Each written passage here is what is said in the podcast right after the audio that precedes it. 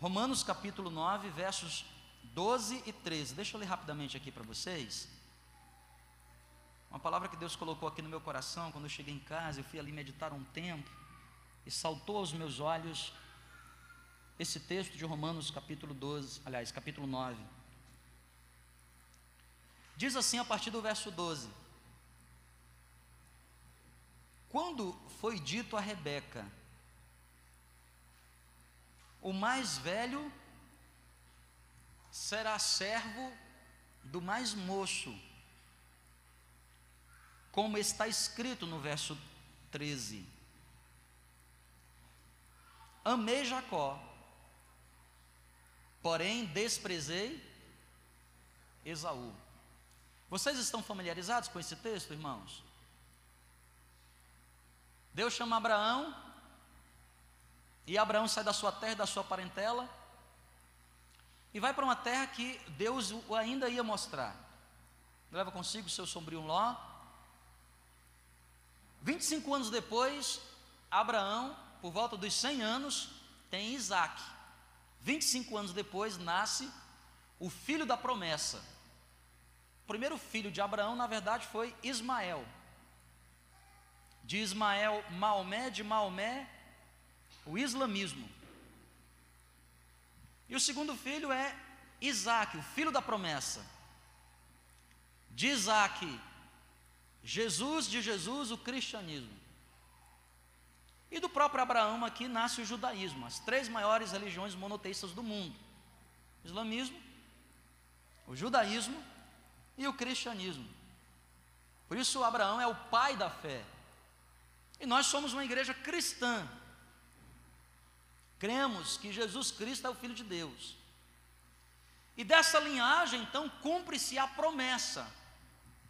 Abraão, Isaac, e depois de Isaac vem quem? Quem, gente? Jacó. Jacó é irmão, o quê? De quem? E eles são o quê? Gêmeos. Está lá em Gênesis. Diz que a Bíblia é que eles já brigavam no ventre da mãe. Já pensou, Carol? Você só tem o Davi aí dentro, tivesse mais outro para ficar fazendo festa? E a Bíblia diz que nasceu primeiro Esaú. E depois veio quem? Jacó. Jacó, então, é o neto de Abraão, e dele descende as doze tribos. As doze tribos que depois forma-se a nação de Israel. Quem é que está entendendo o que eu estou falando? Diga amém. Mas agora, por meio de Cristo Jesus, nós somos a nova Israel de Deus. Agora, por meio de Jesus Cristo, nós somos esse povo de exclusiva propriedade. Veio para os que eram seus, mas os seus não o receberam. A todos, pois, quanto o receberam, deu-lhes o poder de serem o que, igreja? Filhos de Deus. Nós agora somos filhos de Deus. Efésios capítulo 2, verso 19 diz que já não somos nem forasteiros, nem somos estrangeiros, nós agora somos concidadão dos santos e membros da família de Deus eu fui não somente justificado dos meus pecados, eu não somente estou num processo de restauração, porque Ele está plantando de novo o Éden em mim, porque eu fui arrancado pelo pecado do Éden. Jesus, com a sua humildade, plantou novamente o Éden em mim. Mas acima de tudo, eu fui adotado. Eu agora sou filho adotivo de Deus. E ele escreveu meu nome no seu testamento. Por isso a Bíblia diz que se morrermos com Cristo, com ele também seremos ressuscitados. Por isso em Apocalipse diz que aquele que vencer, dar-lhe-ei o direito de sentar no meu trono como Deus me deu o direito, diz Jesus lá em Apocalipse capítulo 3. Nesse mesmo texto diz que ele está à porta e o que, gente? Bate. Quem o que? Quem? Ouvir. Não faça como o povo lá em Meribá, que endureceu o coração. Ouça, abra a porta, deixe Jesus entrar.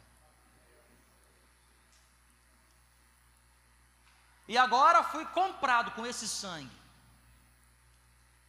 E todas, todos os primeiros domingos de cada mês aqui na igreja, nós sentamos juntos como igreja para relembrar essa paternidade de Deus em nós e celebrarmos juntos a Santa Ceia. Mas, pastor, o que o Senhor quer falar conosco sobre esse texto e estas palavras?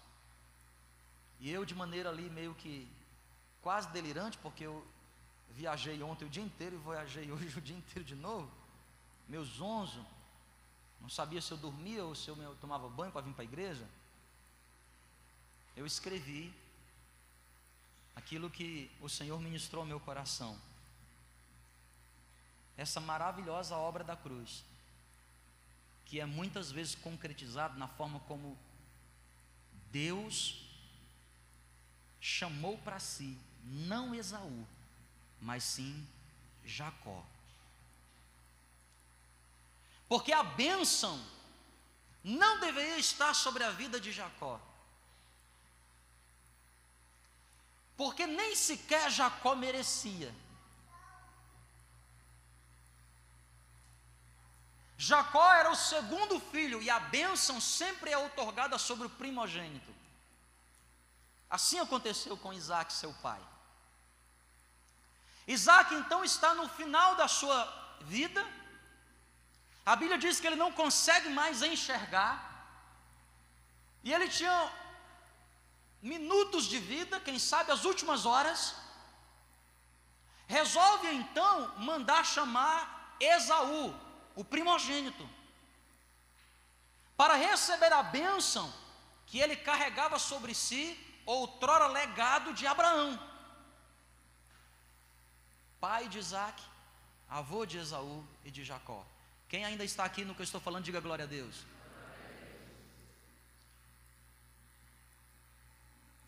Porque havia uma promessa que Deus colocou sobre a vida de Abraão. Deus diz: Em ti serão benditas todas as nações. E eu abençoarei os que te abençoarem. Se tu uma bênção. E Isaac viveu isso. Você pode fazer o seu devocional amanhã de manhã em Gênesis capítulo 26. É fantástico. A Bíblia diz que por onde Isaac passava, porque ele tinha a bênção de Deus, tudo que ele fazia prosperava. Havia uma fome em Israel mais poderosa do que nos dias de Abraão. E a Bíblia diz que naquele ano, o Senhor abençoou Isaac um para cem, para cada semente que ele plantava, cem novas sementes vieram. Porque havia uma bênção outorgada de Deus sobre Abraão que fora legado a Isaac. E a bênção estava sobre Abraão. É muito interessante quando você lê Gênesis, capítulos 12, 13, 14, 15. Quando Ló se separa de Abraão, e Deus abençoou os dois de tal maneira que os rebanhos não tinham mais alimento no pasto. Os pastores de Ló e os pastores de Abraão brigavam entre si e eles diziam: não tem condição de nós estarmos na mesma terra, porque a terra não tem condição de alimentar os nossos rebanhos, de tanto que Deus nos abençoou. Ló então chega para Abraão e diz: Tio, eu tenho uma ideia, diga para onde o senhor quer ir, nós devemos nos apartar. Ló olhou para as campinas do Jordão, do Jordão e era tudo verde, e rios, e lugar maravilhoso, e para lá foi, enquanto que Abraão foi para a esquerda, deserto de sim. Quem ainda está aqui, diga glória a Deus. Aula de história da Bíblia, né? E a Bíblia diz então que lá no deserto Deus abençoou e prosperou Abraão. E Ló, que foi para as campinas do Jordão, tinha tudo para dar certo, deu errado, foi preso perdeu a mulher, Sodoma e Gomorra foi destruída, porque para lá que ele foi. Isaac então herda essa bênção de Deus. E quem deveria receber? Quem? Esaú. Mas olha o que o texto diz, por favor. Verso 12, Romanos capítulo 9. O mais velho será o que, gente? Servo do mais moço. Verso 13. Porque, como está escrito, é Deus falando, a boca de Jeová falando: Amei Jacó e desprezei quem, gente? Esaú. E essa versão aqui é muito interessante porque a antiga diz aborreci, de como que alguém que fica aborrecido. Mas a melhor tradução é desprezei. Por que, que é desprezei? Porque é a mesma expressão que se usa lá no Gênesis para a oferta de Caim. Em outras palavras, eu não gostei da oferta de Caim. E por que, que eu não gostei da oferta de Caim? Porque Caim não me ofereceu o melhor. E por que, que eu amei a oferta de Abel? Porque Abel deu o que tinha de melhor. Abel deu das primícias, os primeiros frutos. Caim deu ao fim de dias, ao cabo de dias, ele esperou fazer a colheita para saber que se ele desse dos primeiros frutos, ele não tinha certeza se o segundo, terceiro, quarto daria. Então ele pensou consigo: deixa ver quanto é que vai ter tudo e depois eu tirar a oferta do Senhor. Deus olhou e disse: Eu não gostei desta oferta. Enquanto que se agradou da oferta de Abel. Deus olhou para Esaú e disse: Eu aborreci, eu desprezei. E por quê? Se você ler em casa esses capítulos de Gênesis, você vai entender. Porque Esaú não tinha como prioridade Deus. Mas pastor, e Jacó tinha? Jacó era um trapaceiro, enganou seu irmão, teve que fugir da presença dos familiares, sofreu feito um. Três pontinhos.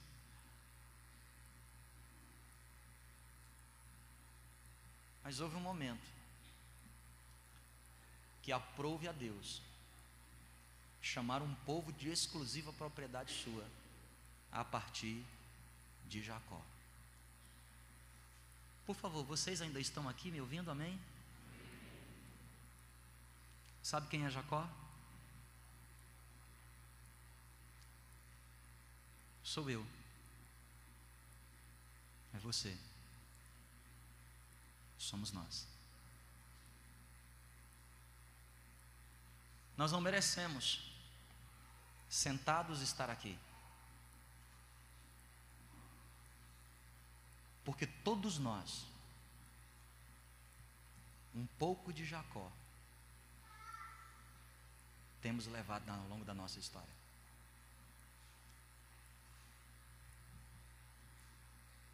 Mas resolveu a Deus chamar a sua igreja de a nova Israel a partir de Jacó. Eu entendo aqui, irmãos, que essa igreja, que eu e você, nascemos de uma conjuntura muito especial que Deus observa aqui na vida de Jacó. A primeira delas, faço questão de ler mais uma vez. Verso 13. Olha o que o Senhor diz a respeito de Jacó amei Jacó. Sabe, querido, entenda aqui uma verdade. Independentemente daquilo que você fez ou faz, Deus tem um profundo e inigualável amor por você. Ele nos ama. Por isso o evangelista diz que Deus nos amou de tal forma, ao ponto de entregar o seu próprio filho. Escuta, uma coisa é você entregar a sua vida por amor. Eu dou a minha vida por amor à minha esposa. Eu dou a minha vida por amor às minhas filhas. Eu dou. Mas irmão, não pede as minhas filhas por amor a alguma coisa que o negócio não vai dar certo.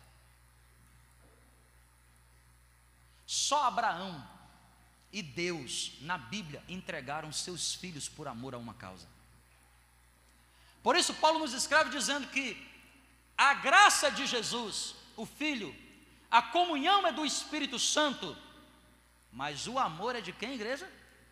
De quem é o amor? Porque foi Deus que entregou o seu Filho.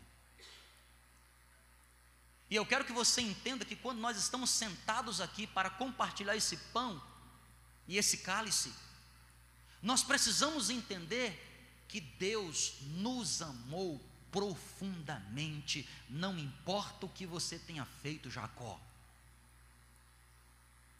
Porque às vezes você olha assim. Deus ama tanto Esaú. Eu não sou ninguém. Mas é o fato de você não ser ninguém que te habilita para experimentar o imensurável amor de Deus sobre nós.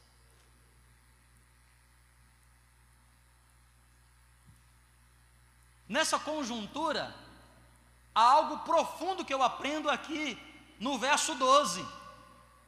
Porque o verso 12 diz que o mais velho servirá ao mais moço. Ora, era para ser ao contrário. Nessa cultura patriarca, patriarcal, machista, é ao contrário. Mas a Bíblia diz que é o mais velho que vai servir ao mais moço. Por quê? Porque assim vem à tona Jacó. Ele é profundamente amado por Deus. E ele é exageradamente favorecido pelo Senhor. Deus o favorece. Sabe, querido, aqui, lembre-se que quando você pegar esse cálice e este pão, deve brotar no seu coração profundo sentimento de gratidão, porque Deus tem te favorecido.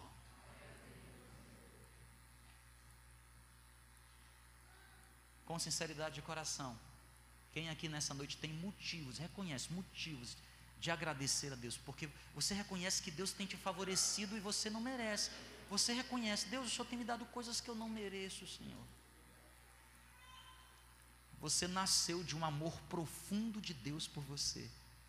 Você nasceu de um favorecimento inigualável. Era o mais novo que deveria servir ao mais velho. Mas Deus te amou tanto que Ele te favoreceu. Ele diz: Eu vou inverter. Com você, você não será o servo, você não estará por baixo. Vou te fazer assentar entre príncipes e reis. Eu vou te favorecer. Então, certamente, quando você olhar para o seu casamento, você tem que imaginar o seguinte: esse casamento é o que é, não é porque eu sou bom, esse casamento é o que é, porque de alguma forma Deus me favoreceu, porque eu tinha tudo para não tê-lo mais. Quando você olhar para os seus recursos pessoais, o seu dinheiro, você deve olhar com profunda gratidão e dizer assim: Deus, tu sabes o quão atrapalhado eu sou, tu sabes quão complicado eu sou, tu sabes que eu não mereço um centavo de real furado, mas há alguma coisa na minha vida, e se há, não é porque eu estudei, não é porque eu me habilitei, eu só fiz a minha parte, mas quantos fazem a sua parte melhor que eu, e mesmo fazendo melhor que eu, o Senhor me favoreceu. E o que dirá da vida espiritual, ou quem sabe ministerial que você tem? Sabe o que eu mais me admiro de Deus? E cada dia que passa, eu sou mais grato, porque eu digo para Deus o seguinte: Senhor, quanta gente, irmão, o que eu cruzo com gente boa, gente, eu olho assim, eu falo, meu Deus do céu. Você olha, gente que você vê assim, que, que pessoa santa. Que pessoa talentosa. Que camarada bacana. E eu digo assim: Deus, quantos melhor do que eu deveriam estar neste lugar?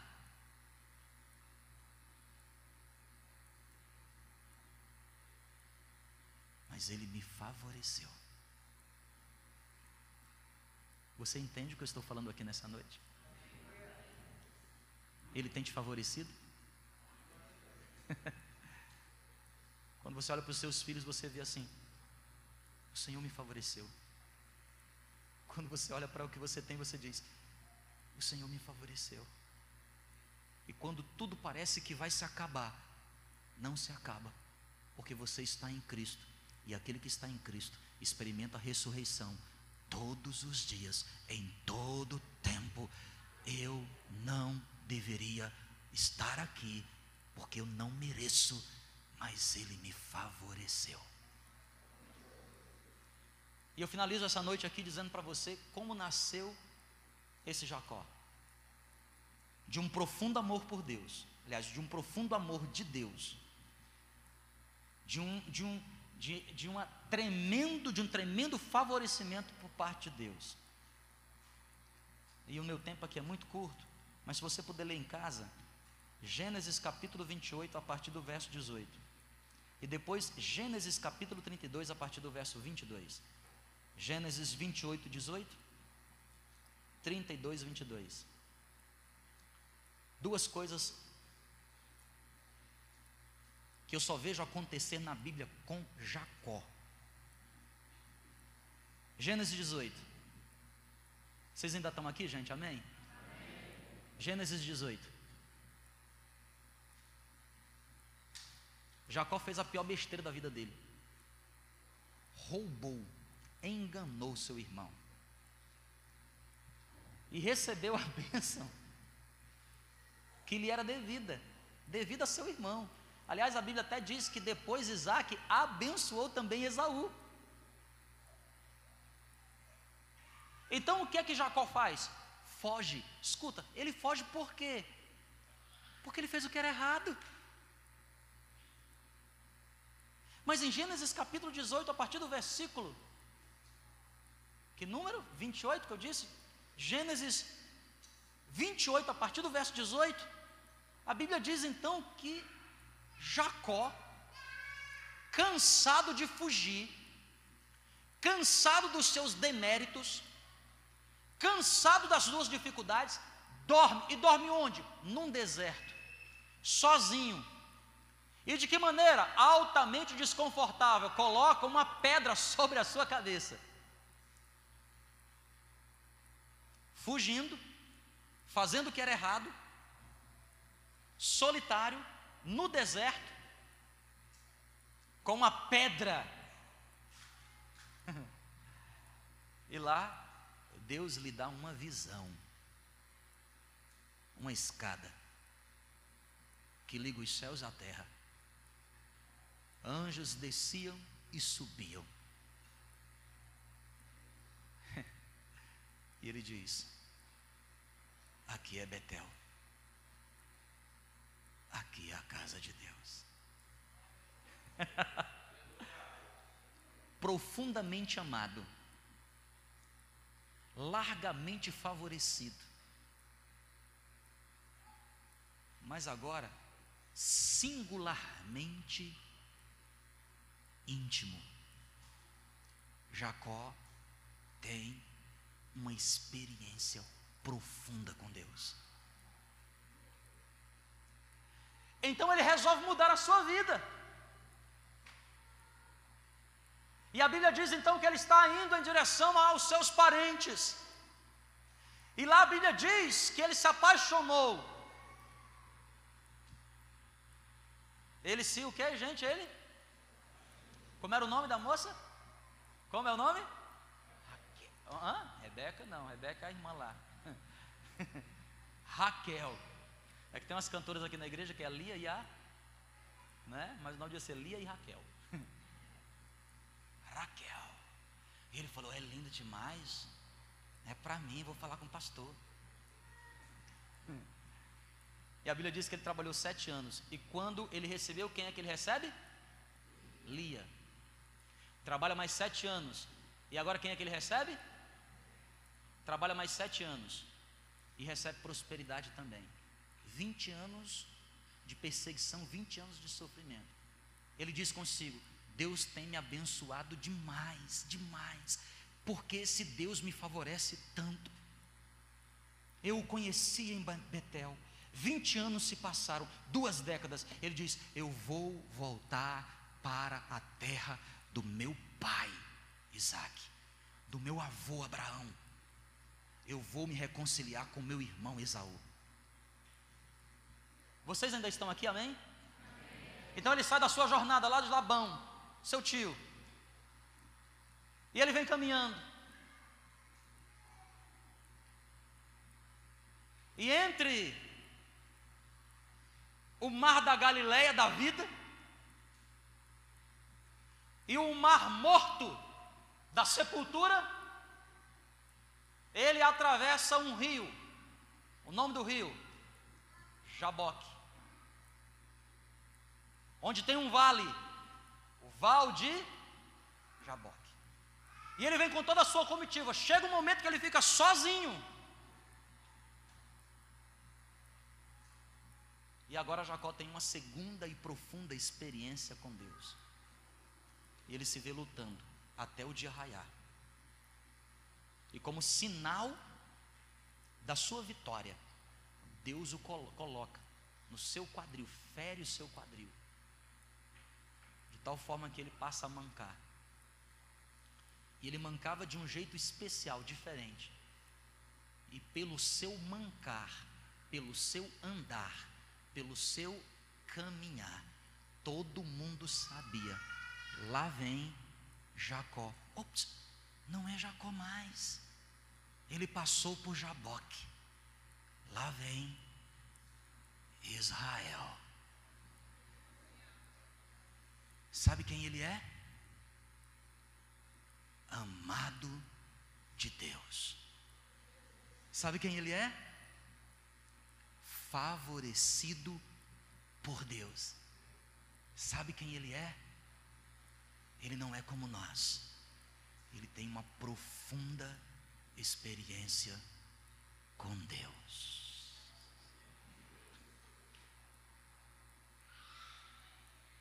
Não é mais Jacó. Agora é Israel. Você não pode ser mais você. Porque Ele quer ter uma experiência profunda contigo. Quando você estiver pegando esse cálice e esse pão, lembre-se: o amor de Deus por ti é tão grande, como a gente canta lá nas crianças.